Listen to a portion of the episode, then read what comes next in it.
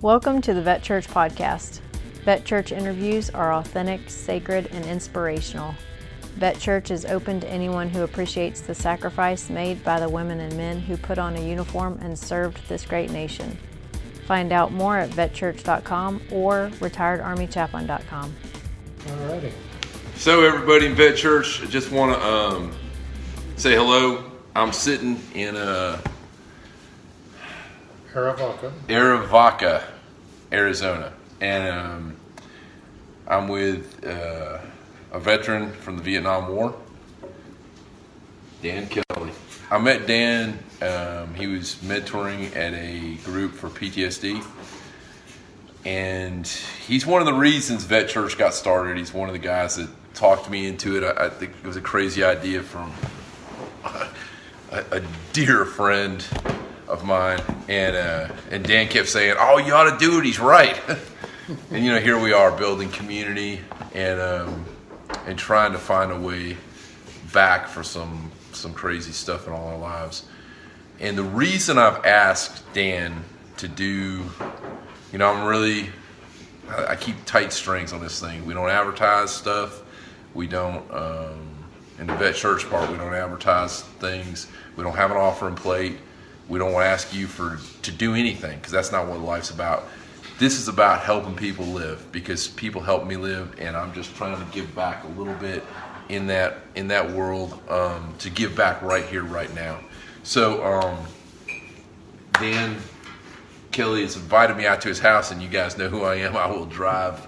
I've just drove 24 hours to be here. This shirt's a little dirty. And, uh, and then Dan took me around the community and showed me, introduced me to some people. This place is incredible.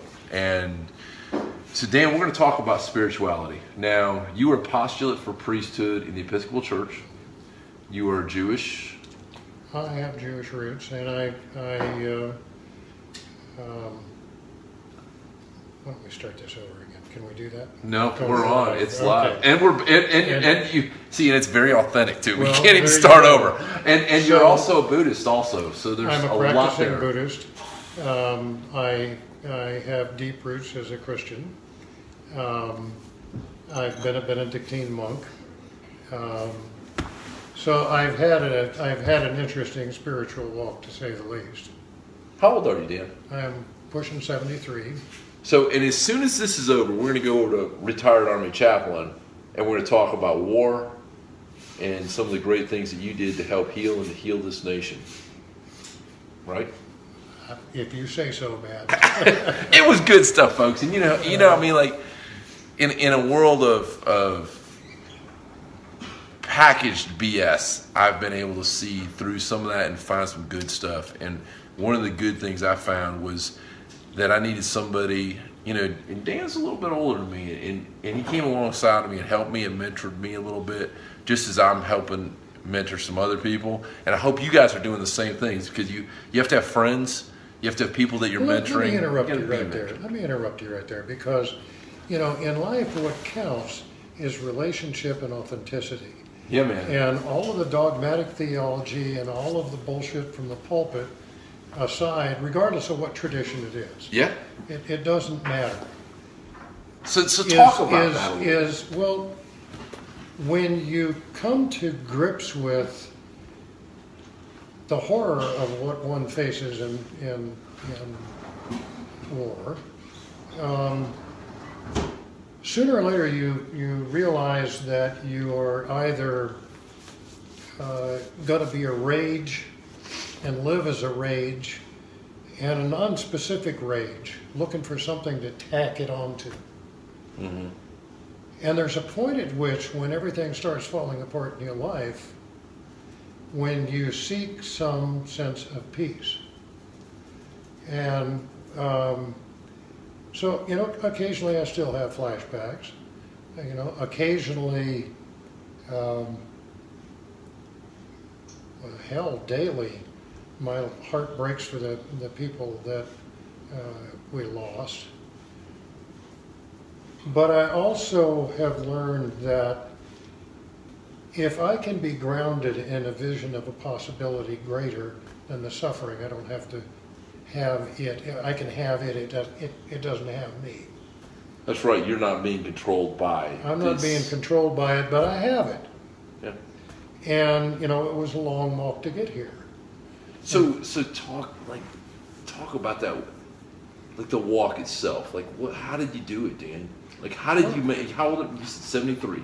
How did you make it to seventy three when so many have given up? Um,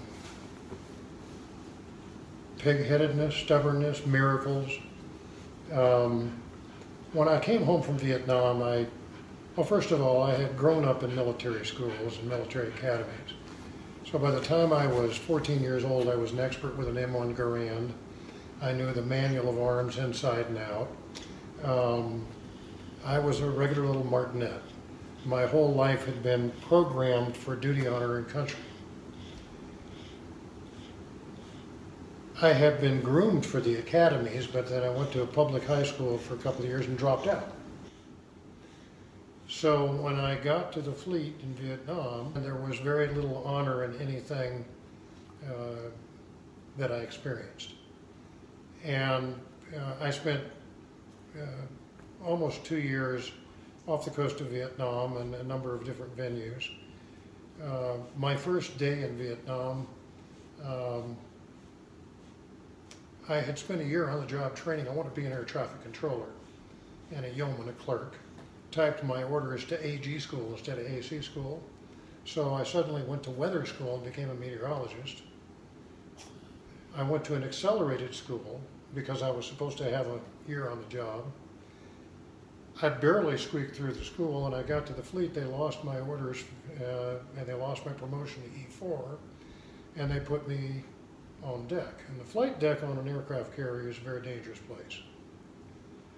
So I rode, I slept in a, in a gun emplacement on an oiler and met the ship in the Tonkin Gulf and rode across on a bosun's chair, which was kind of cool. It's an e-ticket ride. Um, I'd been aboard and they sent me to the to uh, V1 division. I said, well, I don't know what a V1 division is. Well, they put a blue shirt on my back and a bag of chains on my back, and I suddenly was a plane handler uh, in dress shoes.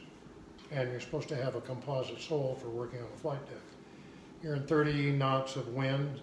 You got hydraulic fluid everywhere. You got propellers turning, jets turning, stuff going every which way. I had no clue, I had no experience with any of that. So I went up on deck, and the first thing that happened, a jet blast deflector went down. An A6 was turning up, hit afterburner, and I got hit by the jet blast, and I ice skated across the deck. And this old boy Bardall leapt out from behind a piece of yellow gear, tackled me, we rolled into the nets. And I'm looking at the ocean 70 feet below me, and I was that far from being dead. I, I was a little puckery. So I think, well, I'll get this figured out. And they had me running birds on wings on little birds. Um, an A4 Skyhawk little bird has no uh, hydraulic steering in the nose gear, so it's a castering nose gear. When they come off in resting wire gear, somebody has to run out and put a bar in the wheel and run in front of the jet and steer it, or two guys run out and grab the wing and brace themselves. Pilot hits the engine. They use your bodies as a pivot, and you duck and run like hell for the foul line to get hit by, keep from getting hit by a jet blast. So the first four birds that I ran was kind of cool. Um, thought I was getting the hang of it. Nobody told me that there was a slat on the leading edge of the wing. So I grabbed it like this and like this, my thumb on the thread under the slat, slat slammed shut, cut my thumb off. Now I've been in Vietnam six hours. You got your thumb though. They sewed it back on. They did a pretty remarkable job. Can y'all see that? Uh, it mostly works. Can't play the guitar worth a darn anymore because of it. I used to play classical guitar. So I won't go through the whole litany, but that was my that was my introduction. After I had my thumb cut off, I had a cast from here to around my shoulder and the rest of it, and So you felt like you were my arm. And they assigned me to the where did they assign me to primary flight control, the tower. the place you're supposed to be. Well, no, actually, that would have been uh, a different place. But um, the irony is now I'm in a tower, and my first task in the tower, the air boss at that time, a commander, equivalent of lieutenant colonel. Uh, demanded that I get him a cup of coffee. I asked him how I wanted it with cream and sugar. I went and got his coffee and I brought it to him and he threw it in my face and told me to get it right. And it was from that point on that I realized that I was nobody.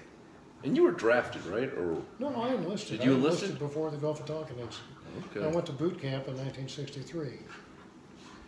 And, you know, so, uh, and that's another thing that's peculiar about my age. There's a group of us that, that uh, left high school between 60 and maybe 63, 64, who grew up in the 50s. The world we left was not the world we came home to. We came home to the 60s, full blown.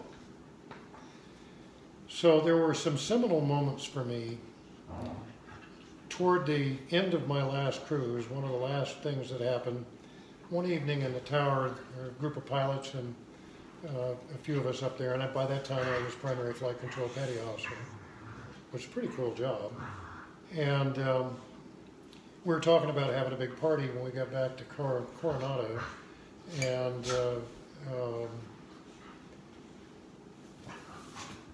so we had this great conversation, and I was going to get weather balloons and swipe some helium bottles, and we are going to make this big thing, right?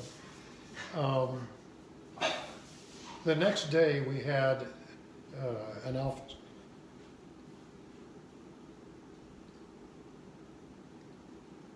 We had an alpha strike. Everything in everything in every branch of the service that could fly went after Kep Air Force Base in North Vietnam. It was the first time we had been allowed to go after the Russian pilots. And so everybody was really stoked about it. And two of those guys that I sat with, I listened as they died. Um, and that had a profound impact on me. And about the same time, I had been reading, I just finished reading The Americanization of Emily. And there's a soliloquy in that book that stuck with me. And on the bombed out steps of the cathedral in England, the dean of that cathedral uh, said something to the effect that uh, without dignity, spirit dies, and without spirit, man loses his reason for being. He's no more than an animal, he needs a whip and a master to feed him and control him. If he's indeed unique and godlike, he needs neither. He must possess his own gourd vine and plow his own field. That resonated with me powerfully. Later that day, I went down on the after and the, the back end of the left hand side of the ship, having a smoke. Chinese and, uh, well, uh, Vietnamese fishing junks, like big Chinese junks, would have maybe a hundred dinghies aboard, and they'd go out in a fleet of three, four, five of those junks, and then those dinghies would go out, spread nets a mile or two in circumference around those boats. If they happened to get in the way when we were middle of off, we just drove over them and killed them. They didn't matter. Standing on that sponson, not any further from here to that wall, I locked eyes with an old man, the Ho Chi Minh beard, the peaked straw hat, um, and bloody planks, probably from family members or kin of some sort, came flying up between us in the wake of the ship. And the look on his face was, why? Why? You still see that look? I do.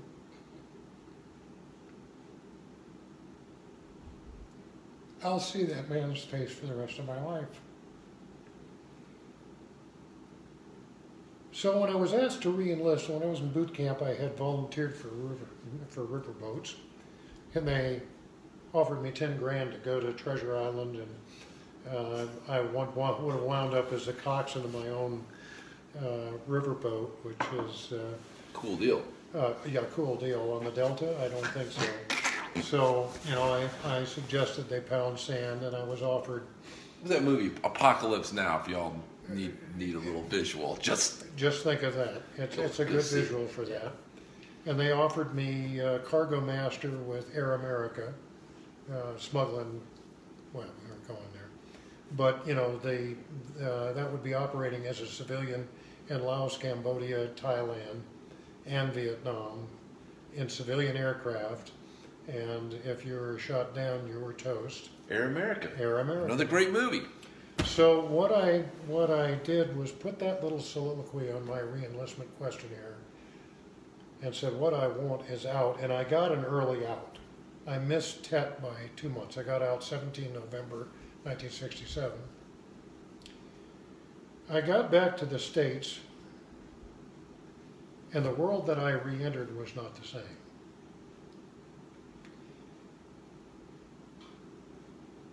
The 60s was full blown. It was the end of 67. And I didn't fit. And I had uh, been a high school dropout. So I decided to go to college. Well, I lied my way into Cal State Fullerton, was living in the dorm. There we go. And um, of course, I got caught, but it took about three months. And I was elected president of the dorm senate. Uh, and uh, so the dean came down and sat down with me and said, maybe you should go to Fullerton Community College and then transfer after two years, and you can live in the dorm. I said, okay, well that's cool. So long about that time, and I So was it so like that I GI Bill money and all this stuff? I got $135 a month on my GI Bill. And in those days, that covered tuition and books, if you can believe it. that was it. That, that was it. That's all we got. Um, and I worked. I, I worked uh, 30 hours a week in a liquor store. I was number two man in a in a liquor store and got robbed a couple times. It was interesting. But anyway, I'd been I'd been in college maybe six weeks, living in the dorm, and I was eating dinner at the dorm, and I got surrounded by some guys who started calling me a baby killer. You saw horror. You There are a lot of things I left out. yeah, and, and, and yeah, I know that because we've talked, but but it's there. The emotion was there, Yeah. and all of a sudden, you're going to school to do something with your life because you're not dead. You're being robbed, and you're you're blowing over being robbed like it was ah whatever, and interesting. I think was the word you used, and now we're talking about you continuing living. So at that moment, there was a part of me that wanted to kill him. Good. There was a part of me that was heartbroken. And on top of everything else, I had a Vietnamese uh, roommate, a kid from uh, Saigon, uh, who had come to the States to go to college at Cal State Fullerton. Now, that poor little guy, that, that was, I don't mean that in a negative sense, and I apologize for that. Um, that poor kid, I had a flashback one, one night, and I came out of my rack uh, ready to do business In the in the dorm room. in the dorm room. with with And with this poor Vietnamese kid sitting there, and of course he freaked out, and you know it took a minute for me to. see you're getting spit on. What was happening to your roommate? Was he being treated poorly? Um, actually, no, um, he wasn't. Um, but then I began to, you know, I began, at first I thought, well, maybe I can show them that we should support this war. And then I started digging into it, and I wrote a, I wrote a paper, my first term paper, and I submitted it to Nation magazine, and it almost got published. But it was on the strategic Hamlet model and the history of it and the failure in Vietnam. And I began to realize I'd been betrayed. That everything that I believed in when I went there to kill a commie for Christ, a, comma, a, a, a, comment that was current in those days, we used to have chaplains praying. The Catholic and Baptist guy would vie with one another to see who could be the most patriotic about killing commies for Christ. Um, We call this betrayal these days. We call this moral injury. it is moral injury. So what I discovered is that I'd been had, and my whole generation had been had. I've been raised on duty, honor, and country. I've been raised on your word is your bond, that integrity uh, and doing your part for your nation is your responsibility. And I trusted that what we were doing was honorable, and I discovered it wasn't at several levels. And I got pretty radicalized. I, I sent my medals back, and you know, when my first wife and I, our first date was an SDS meeting. Which is Students for a Democratic Society was a pretty radical organization. We helped shut down Cal State Fullerton. So I got very radicalized and um, was very much involved in the anti-war movement. What's going on in your soul at this time? Pain. Profound rage, profound pain, uh, profound sadness. Um, a, a sense of mad, madness in the sense of insanity. What in the hell is, you know, what is this? What's real? What's real? After a while, I took some time off and I uh, went to an Anglican Benedictine monastery and was a postulant for um, uh, a life as a monk. See, And- see, you went. That's a shift. that's a shift. That's I a needed, huge shift. I was also carrying 20 academic units. I had a 3.6 grade point average my first semester with 20 units. I couldn't write a sentence coherently. to give y'all an idea. A unit we're t- we're talking about in twelve hours is full time these days. Yeah. So twenty is like, you know, it's a normal veteran thing to do. You just go all the way, right? Because work more and it's better, right? Absolutely, you know, but Work under- more and you don't think. But underneath that, I set out to prove that I was as good as anybody, that I had value, that That you mattered. that I mattered, and it damn near killed me.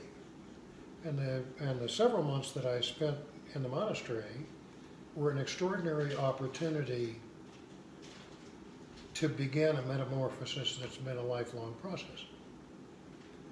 Well, you say in the word metamorphosis. You and I use some big terms sometimes, and we understand. I'm talking about a, a, a caterpillar turning into a pupa, turning into a butterfly. And I'm talking about, I'm talking about coming from a pile of shit. I'm talking about coming from when you have no sense of worth. I'm talking about when your soul is defeated. To having joy and satisfaction in your life. a total shift, It's a long process for me, but it's a total shift. but it's a total shift. So then I went back to college. I left the monastery. I realized that really wasn't my vocation. Um, Now, were they celibate? yeah, Oh boy, that wouldn't work for me Um, either. you know, I, no, it's just not gonna. um, that was a consideration, but I have to tell you, the community life was an extraordinary experience. There's a level of love and support uh, and a commonality in life that's profound. Um, but I had two little issues come up for me what were they? the virgin birth and the resurrection. Straight faith there, So when it's the totally unprovable in any way. So when the prior asked me, I said, Brother Daniel, why are you leaving? I said, Well, I have a little. I said, I can even deal with the celibacy thing. I said, But I've, I've got a little bit of a knee jerk over this whole resurrection thing, and, and the virgin birth kind of makes my teeth itch. And he laughed and said, Go in peace, my son. And um, And and and today, you're you're a professing Christian. Well, we'll get there. Okay, we're going there because that's this is this is the kind of thing. There's so many people think, well, I've got to have it all together because it's all or nothing, and life isn't all or nothing. Well, life is never all or nothing. Never. Never. And so I'm going to go through a real quick uh, piece here. And I, I wound up getting my, my degree, and I was married. Um, Kids? uh, not yet. I went to uh, Silicon Valley um, and fell in love with a, a Renaissance culture of invention and creation. It was just kick ass. It was off the charts cool. The antithesis of death and destruction. The antithesis of death and destruction. We were creating stuff that never been done. We were breaking all the rules of physics. Well, not all of them, but some of them. And we're doing something, and it was all about why not? So in those days, the culture uh, uh, was really wild. And, you know, you might have a historian, a statistician, an electrical engineer, a mechanical engineer, and a textile engineer all working on the same semiconductor problem. Just because we're all fascinated. So, I mean, half of us were a bunch of stoned out hippies, you know, or No, not you. Some of the guys were, well, of course, never, you know. Um, um, but it was a fascinating and incredible arena to be in, and I, I started playing Monopoly. And for a long time, and I was driven, because I was still on that hamster wheel, that I had to prove that I was as good, That you had value. that I had value. You know, that's, so it was. that's a lot of us in Vet Church. was, yeah, it is. So it's all about proving that in spite of the things that I did and the things I participated in, in spite of carrying a soul ache over participating in the murder of three million people, Those who died in Vietnam. and, uh, yeah, and the fifty-eight thousand of my brothers and sisters. I got on the hamster wheel and I and I shut down. I was absolutely driven, and I started playing Monopoly, and I did the corporate thing. Um, I've um, I've been a brand manager, a, a product manager, a business manager, a vice president of small and recent details, a CEO. I've done a lot of things in that 20-year period of time. And pushing and pushing and And pushing. pushing and pushing and Did pushing. that get you what you were looking for? Absolutely not, Why not? because there was no soul in it. And the confrontation that I had to face the first time I laid people off and collected a bonus, the confrontation I had to face when I dealt with people who were ruthless, heartless, and inhumane was so at odds at my own core values that there came a point when I saw I, I was I was the young man on the way up. I made a lot of money. I had a lot of prestige.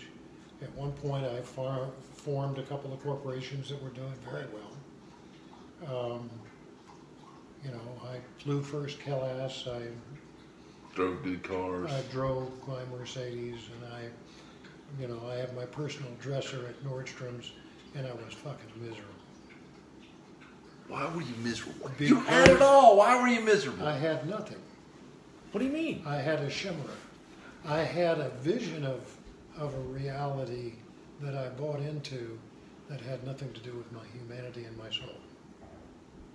I, and And I talk, said, talk about that a little bit.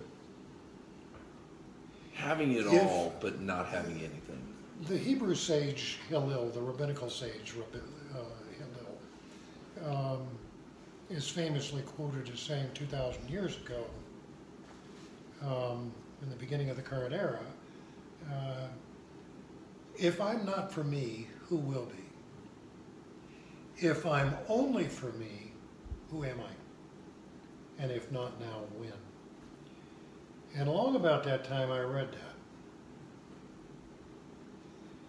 I had my second wife um, characterized herself as an idiot savant. She was a brilliant artist. Um, in 1985, I started getting really bad flashbacks. Or 70, 85.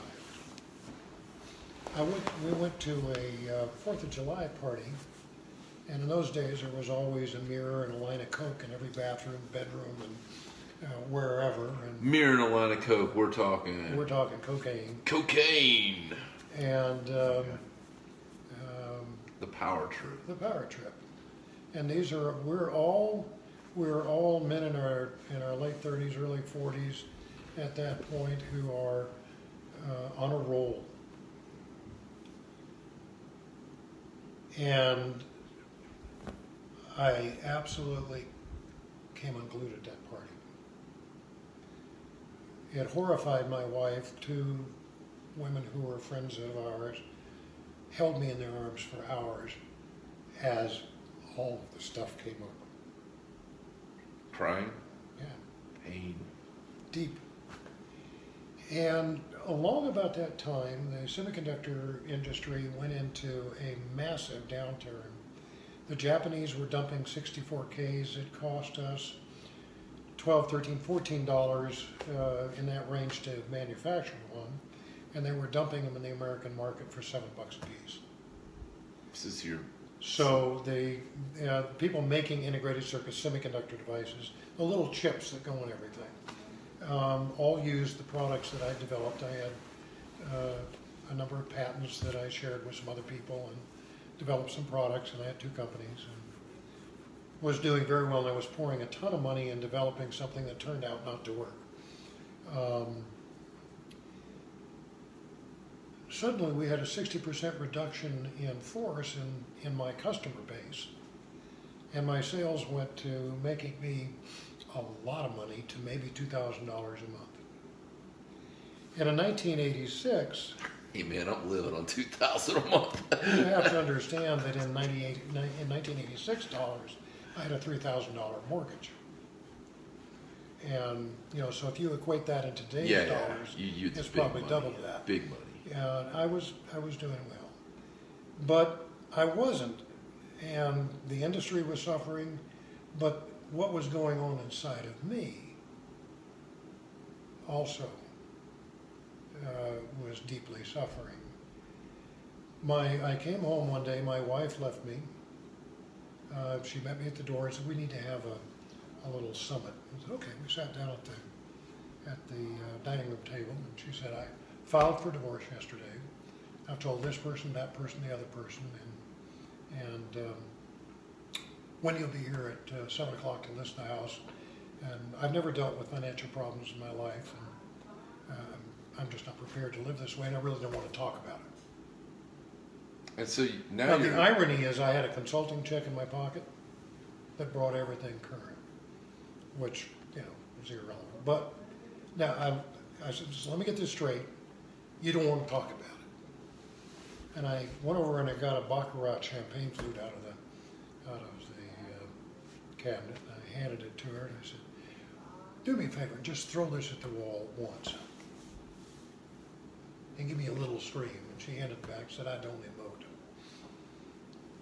now that Then- wasn't her stuff. Then my father died a week later. Then the cat got eaten by a coyote. Both of my corporations were in the bucket. A few months later, I lost my mom. And I found myself sitting on the bottom stoop of the manse with my mother's pistol in my hand. I actually stuck the, the muzzle in my mouth and went, wait a fucking minute. I think I'm going to off me. So I left the manse, went next door, and gave my piece to uh, an old World War II vet, and I went down to the VA in Menlo Park. And that was the same year that they came up with the moniker post-traumatic stress disorder, not disorder, syndrome. I sat down with a very savvy psychiatrist. I walked in the door, I said, I think I'm suicidal. And you know how that goes. In about 22 seconds, you're sitting in front of somebody Oh yeah. with a prescription pad. Oh yeah. Well, this guy They were was drugging you back then too, huh? uh, Thorazine back then. So uh, the woman said to me, "Well, what's going on in your life?" And I said, "Well, my wife left me. Um, my dad died. The cat died. My mom died. Both of my corporations cratered. I've lo- lost the house. I've lost everything." And she started to laugh. The psychiatrist is laughing at you now. She's dabbing at her eyes with a with a Kleenex. Which, by the way, is probably the best thing that ever happened. And she looked me in the eye and said, "Did it?" And I told her, "I said I'm having flashbacks." And she said, "Well, did it ever occur to you when your life goes to shit is when you're going to have flashbacks, and when you're going to be hypervigilant, and when all this other stuff is going to show up?" And I said, "Well, yeah, I guess that stands to reason." And she said, Did it ever occur to you to give yourself permission to be depressed? I went, Oh, no. Not not the corporate CEO, the man who's got it together, the man Absolutely. who's fighting for self worth. Absolutely. So here I am in my Brooks Brothers suit, and or my Nordstrom suit, or my Armani suit, or whatever. I had enough money left over when I liquidated everything. I paid a year's rent. I moved into a cabin in the redwoods, and I worked on me. Stop. Say that again for our for everybody out there. I want y'all to catch this. What did you just say? One more time. I had enough money left over. I found a little cabin in the redwoods. I, I paid a woman a year's rent in advance. And I moved in with a specific intention and, in fact, spent a year working on me. Working on you. And what I came to realize was, first of all, I had to own uh, all of my ghosts and not run away from them. I had to face them. And along the way, I had a lot of support. I had some wonderful people in my life, and a seminal moment happened with uh, fellow Jerry O'Rourke, who was uh, then Monsignor O'Rourke in the Archdiocese of San Francisco. Um, shared with me that, you know, just be, you know, oh, telling me, boy, you know, just because I, I wear this crazy color, you know, doesn't mean I believe this stuff every day. Really, Jerry? Oh, you know, there are days when I don't want to be saying the Mass. He said, and how the hell do you think it'd be if I sat down with somebody dying and said, oh, today I don't believe this stuff. He said, so here's how I handled it, my boy. He said, I put it on my left shoulder, I take the conversation in my head for Sharon, and I remind myself of who I be. And he said, your job, boy, is to find out ontologically who the hell you be. Now, I use that word ontological a lot. You use it a lot. I've, if, if you know me on here, and of course some of y'all don't, 'cause this thing's just got bigger than me now. Ontological. What's it mean? You Well, use in a formal sense, word. ontology is about being. Epistemology is what our society is based on. It's the study of how we know, but not who we be. To be is And- it's a hard thing, right? Well, and we'll talk about that because it really brings us to the heart of things. So, you know, in the sense of what Jerry told me was, um, I thank it for Sharon, and I reminded of who I be. And who I be is redemption and love in the world. That's all. He says, there's no dogmatic theology involved in that. It's who I be and that's sufficient. Well, I went to work on that. Who the hell do I be? A money grab, a grubbing, um, egotistical, arrogant ass, which is what I'd become, running away. And I played that game well. And when I came to grips with the fact that at core, who I choose to be, if I want to, is not the brokenness, but its possibility. And I spent a long time dancing and working with that. And what I came up with is who I be is love and compassion in the world, and who I be is the opening for transformation. Now, there's some precision in that. When I say I'm the opening for transformation, I'm not out to fix the world. But what I am is an opening for people to take from their experience of me that which will empower them in terms that speak to them. not in terms of my pictures of how things ought to be.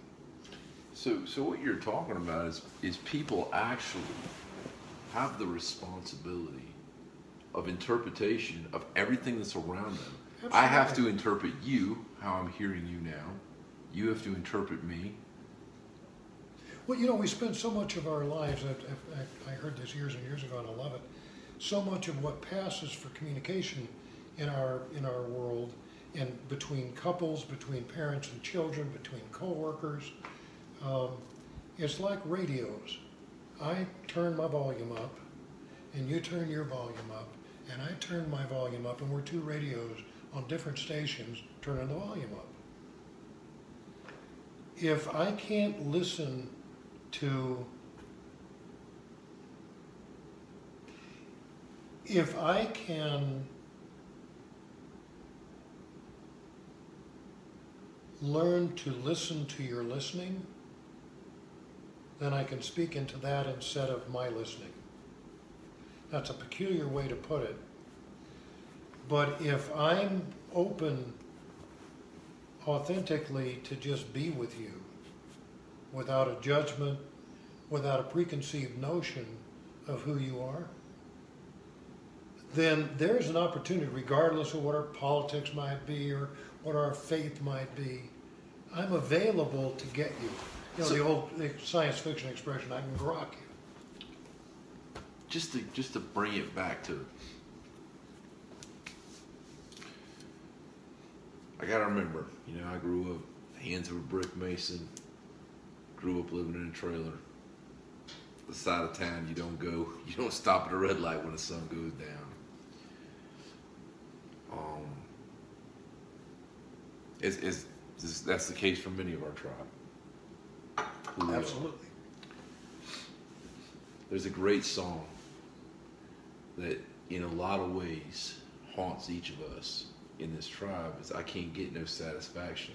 Oh, absolutely. And so, what we're talking about when when when, when folks join Vet Church, when, when they sit down, they start talking with me, and they talk with you, and, and you hear words like ontological value and being. In the Can back I- of your mind, you're thinking, "I can't get no satisfaction." You know, when uh, one of the one of the crazy things about being overeducated um, is S.I. Hayakawa drew a distinction. I used to teach teachers to teach. My second career was in education, and I, this stuck out for me. I, I I read this in 1968, and this stuck with me, and I love it. Um, he drew a distinction about abstraction. Now, as a teacher or as a professor or whatever, if I walk into a lecture hall, stand at a podium and say, ladies and gentlemen, um, get out your notes. Uh, today we're going to be having a, a discussion about bovine species. Everybody in that dadgum room is going to go behind their eyeballs. Meaning, They're, They're going gonna check fall out. asleep. They're going to fall asleep. I mean, they're done. You're cooked. Now, you might, another good word, eruditely, you might brilliantly do your professor stuff, but it's like noise. Yeah. On the other hand, if I walk into the podium, walk into the room and smile, lean against the podium and say, "Ladies and gentlemen, close your eyes.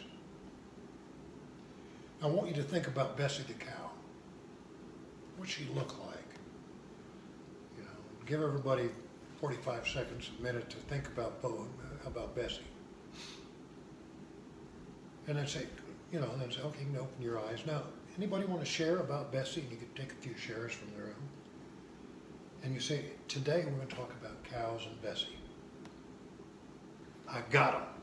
oh yeah, So when we talk with with our highfalutin doctoral language of ontology and epistemology, the risk is that in our own brilliance, erstwhile made up, we cut off people. and we miss So and the we miss the opportunity to connect. yeah. And in truth, the power of the word ontology, when you understand it, it truly is about about a ground of being, a way of being in the world that you're conscious of, that you choose. You know, as as when I look at the Gospels, um, we're given a gift of redemption. I, I there was an old monk that that told me this story, and he was a fascinating guy. He'd been with Schweitzer in Africa. He was in his 90s. He was a fascinating character. Albert Schweitzer. And uh, yeah, that dude. And uh, one day he said to me, he says, Brother Daniel, so you know what life's about? No. He said, Well, you know, the Gospels are real simple. You fall on your arse. Redemption is giving yourself permission to get off your arse. And grace is giving yourself the permission to go on down the road with a smile till you fall on your arse again. And then you die. Now, to me, that's pretty cool. That, that to me sums up the whole essence of the faith. Well, and as a Buddhist, you know, one of the in in our practice in Buddhism, by the way, it's not mutually exclusive. Christianity and, mutu- and Buddhism are not mutually exclusive by any stretch of the imagination. meaning You they be can both. coincide. They coincide. They complement. And so in Buddhism, we work to we develop the muscle, if you will. You know, like anything else, spiritual practice is building muscles. It's practice. It's falling on your arse, getting up, falling on your arse, and getting up. and giving yourself. And giving yourself authentically to the process. And so in Buddhism, we work to really become more and more present in the moment. Now, in my head, uh, I got a hamster wheel, man. And that hamster wheel can take me to the past. It can take me to whatever shit I'm making up about what hasn't even happened yet. But all of it's usually avoiding just being here now. And so as I've developed the capacity to be here, in high school, I was real good at being at the beach on the surfboard instead of in class, and I could look real engaged. Kind of a corollary to that, you know. But if I'm present with you, if I be with you, and out of compassion, starting with yourself, and that was another lesson, another bird walk with that. It wasn't until I could have compassion for myself that I could get the Gospels. Now, before we start talk, talk about the Gospels, let me just make sure I'm up to date. You started out in life, visions of grandeur, joined the military, you coffee thrown in your face, back to the bottom. You get off the plane, they spit on you. You fight back.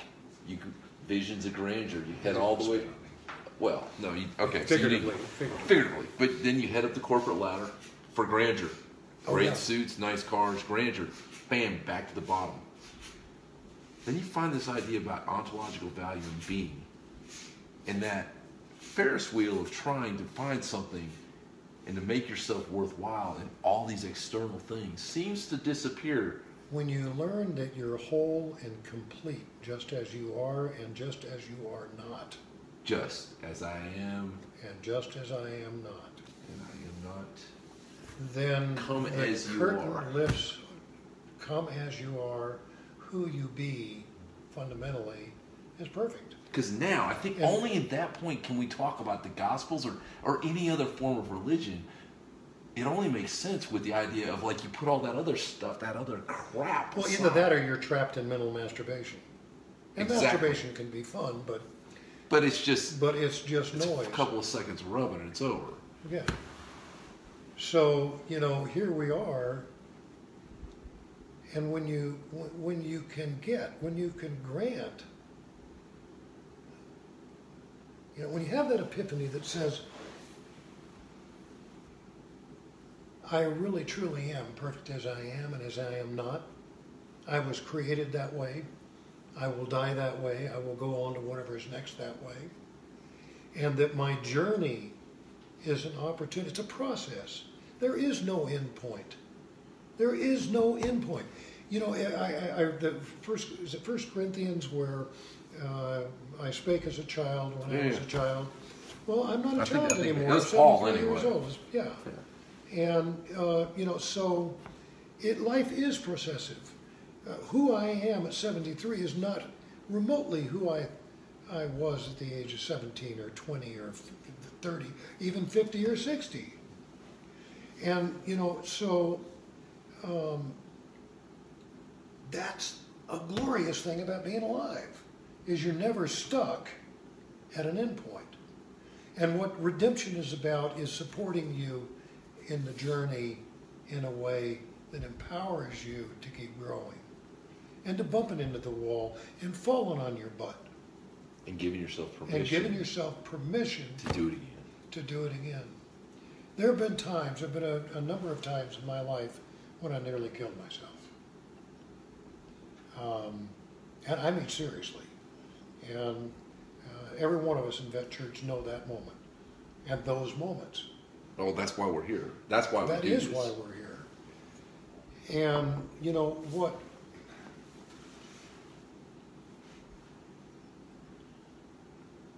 what allows us, when we tap into, what allows us to move on, is when we tap into the majesty of who we are as part of God, and God is part of us. Not some dude in his white beard sitting up on a cloud, but Because that's straight up BS. it is straight up bullshit. And and and uh, you know, so when you get that that it's that. I, I, it doesn't matter what language you use. That that energy, that that divinity, that God, that Godhead, that essence of is who we are. It isn't a separation. It isn't there. There is no God over there. There is no you over there. No. You know, there is there is fundamentally um, That's us. Thank you for joining us for part one of this Vet Church interview. Your feedback is welcome. Find out more at vetchurch.com or retiredarmychaplain.com.